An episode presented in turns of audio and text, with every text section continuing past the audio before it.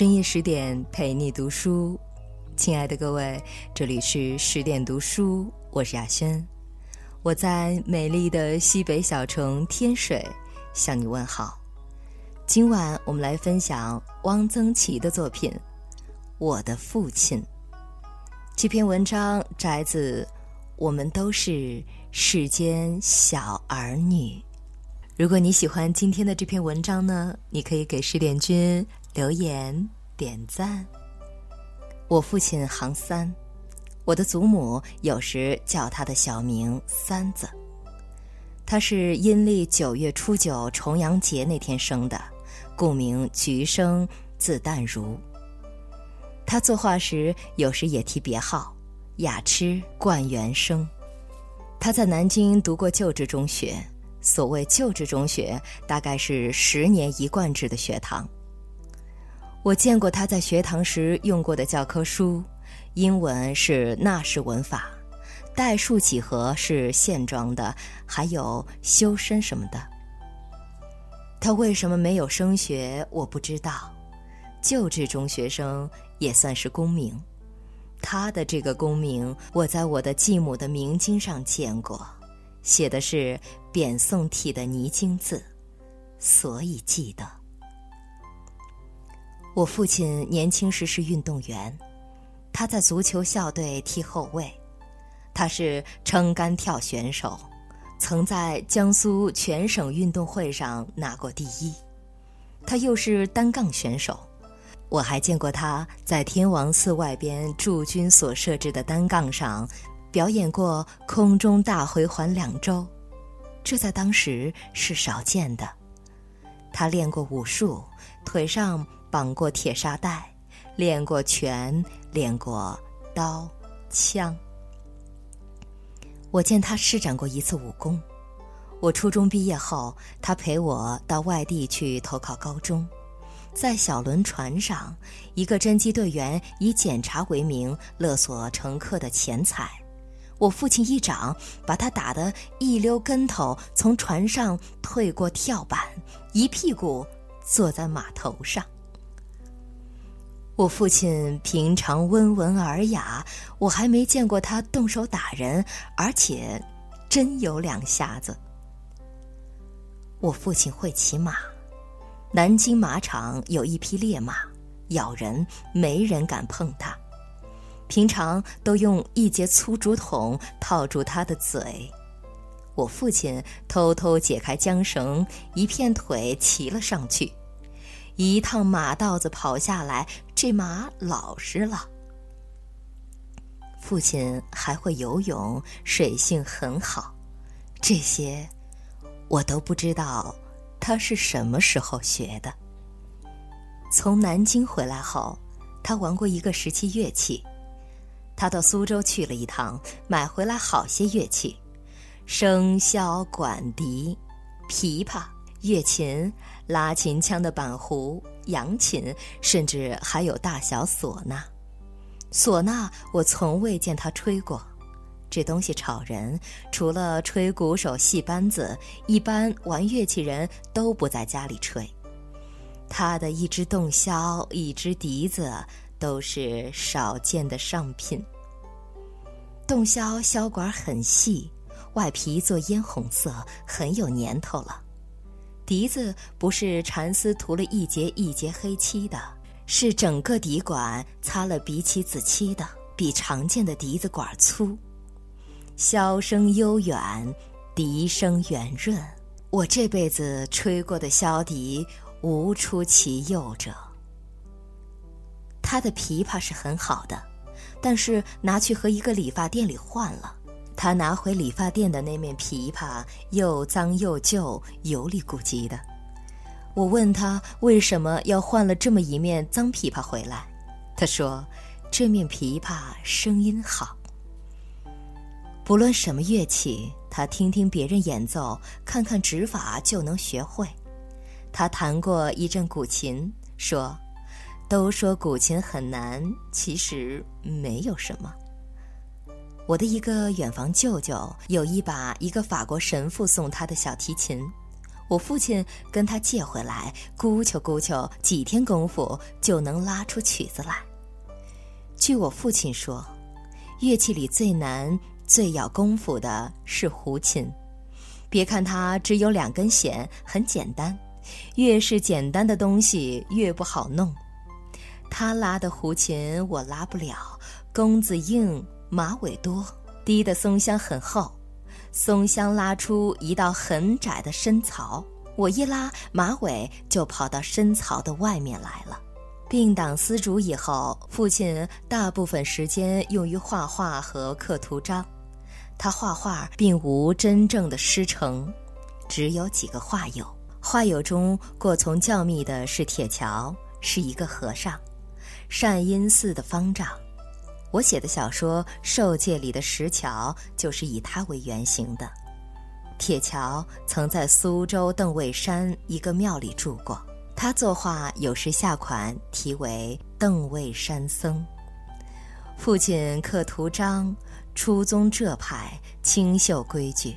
他年轻时刻过一套《陋室铭印谱》，有几方刻得不错，但是过于着意，很拘谨。有蓝带折定都是做出来的，有一方草色入帘青是双钩，我小时觉得很好看，稍大岂觉得纤巧小气。刻印的人多喜藏石，父亲的石头是相当多的，他最心爱的是三块田黄。我在小说《岁寒三友》中写的静怡府的三块田黄。实际上写的是我父亲的三块图章，他盖章用的印泥是自己做的，用的是大披纱，这是朱砂里最贵重的。大披纱深紫色的片状，制成印泥鲜红夺目。他说见过一些明朝画，纸色已经灰暗，而印色鲜明不变。大披纱盖的图章可以引纸，即用手指摸摸。印文是古出的，他的画室的书橱里摆了一列装在玻璃瓶的大披纱和陈年的蓖麻籽油，蓖麻籽油是调色用的。我父亲手很巧，而且总是活得很有兴致，他会做各种玩意儿。元宵节，他用通草为伴，用画牡丹的夕阳红染出深浅。做成一盏荷花灯，点了蜡烛，比真花还美。他用蝉翼尖染成浅绿，以铁丝为骨，做了一盏纺织娘灯，下安细竹棍儿。我和姐姐提了，举着这两盏灯上街，到邻居家串门好多人围着看。清明节前，他糊风筝，有一年糊了一只蜈蚣，是绢糊的。他用药店里称麝香用的小等子，约蜈蚣两边的鸡毛，鸡毛必须一样重，否则上天就会打滚儿。他放这只蜈蚣不是用的一般线，是胡琴的老弦。我们那里用老弦放风筝的家父，实为第一人。他带了几个孩子在麦田里放风筝，在碧绿的麦垄间奔跑呼叫。我想念我的父亲，想念我的童年。虽然我现在是七十二岁，勃然已老了。夏天，他给我们糊养金铃子的盒子，他用钻石刀把玻璃裁成一小块一小块，再合拢，接缝处用皮纸浆糊固定，再加两道细蜡尖条。成了一只船，一座小亭子，一个八角玲珑玻璃球，里面养着金铃子。隔着玻璃可以看到金铃子在里面爬，吃切成小块的梨，张开翅膀叫。秋天买来拉秧的小西瓜，把瓜瓤掏空，在瓜皮上镂刻出很精致的图案，做成几盏西瓜灯。西瓜灯里点了蜡烛，洒下一片绿光。父亲捣鼓半天，就为让孩子高兴一晚上。我的童年是很美的。我母亲死后，父亲给他糊了几箱子衣裳，单夹皮棉，四时不缺。他不知道从哪里搜罗出各种颜色、压出各种花样的纸。听我的大姑妈说，他糊的皮衣跟真的一样，能分出滩羊灰树。我父亲为人随和没架子，他时常周济穷人，参与一些有关公益的事情，因此在地方上人缘很好。民国二十年发大水。大街成了河，我每天看见他趟着齐胸的水出去，手里横直了一根很粗的竹篙，穿一身直罗褂。他出去主要是办赈济，不过他不是去为人治病，而是去送东洋义赈会发来的面饼。这件事写进了地方上人送我祖父的六十寿序里，我记得很清楚。父亲后来以为人医眼为职业，眼科是汪家祖传。我的祖父、大伯父都会眼科，我不知道父亲懂眼科医道。我十九岁离开家乡，离开之前我没见过他给人看眼睛。去年回乡，我的妹婿给我看了一册父亲手抄的眼科医书，字很工整。是他年轻时抄的，那么他是在眼科上下过功夫的。听说他的医术还挺不错。有一邻居的孩子得了眼疾，双眼肿得像桃子，眼球红得像大红缎子。父亲看过，说不要紧。他叫孩子的父亲到阴城去捉两个大田螺来。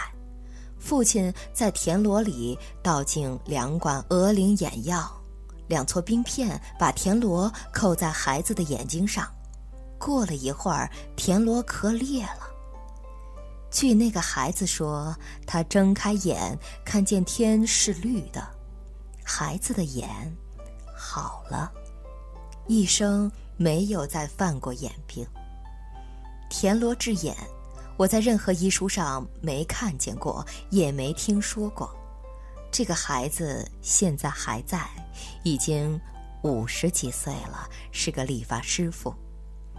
去年我回家乡，从他的理发店门前经过，那天他又把我父亲给他治眼的经过向我的妹婿详细的叙述了一次。我父亲配制过一次眼药，这个配方现在还在，但是没有人配得起。要几十种贵重的药，包括冰片、麝香、熊胆、珍珠。珍珠要是人带过的。父亲把祖母帽子上的几颗大珠子要了去。听我继母说，他制药极其虔诚，三天前就洗了澡，一个人住在花园里，把三道门都关了，谁也不让去。父亲很喜欢我，我母亲死后，他带着我睡。他说我半夜醒来就笑。那时我三岁，我到江阴去考南京中学，是他带着我去的。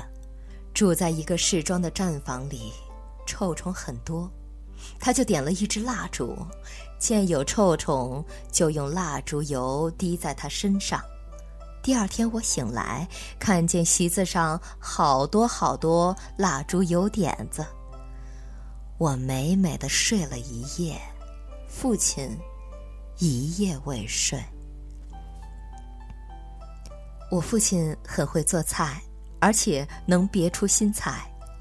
我的祖父春天忽然想吃螃蟹，这时候哪里去找螃蟹？父亲就用瓜鱼给他伪造了一盘螃蟹，据说吃起来跟真螃蟹一样。我很想念我的父亲，现在还常常做梦梦见他。我的那些梦本和他不相干，我的梦里的那些事，他不可能在场，不知道怎么。会掺和进来了。在文章的结尾，想宣布一个好消息：为了帮助大家提升自己的素养和层次，十点读书开放了一座成长图书馆。在这里，具有《解忧杂货店》《肖申克的救赎》《简爱》这样影响全世界的经典名作，也有《自控力》《非暴力沟通》这样的职场实用宝典。免费开放十天，陪你听本书。如果你有兴趣，欢迎搜索关注微信公众号“十点读书”，进入成长图书馆，跟我一起阅读好书，成为更好的自己。今晚就是这样，感谢汪曾祺先生的美文，感谢你的聆听，感谢你的守候。我是雅轩，我们晚安，再会喽。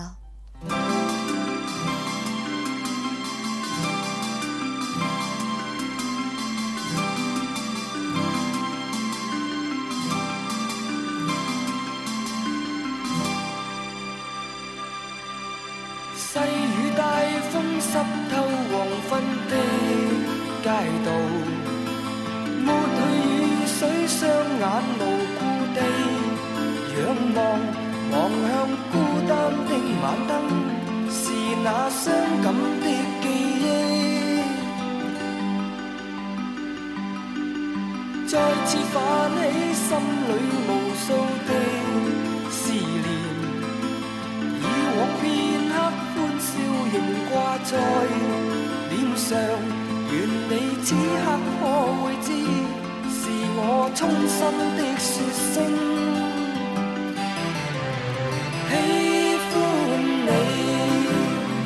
双眼动人，笑声更迷人，愿再可轻抚你那可爱面容。挽手说梦话，像昨天你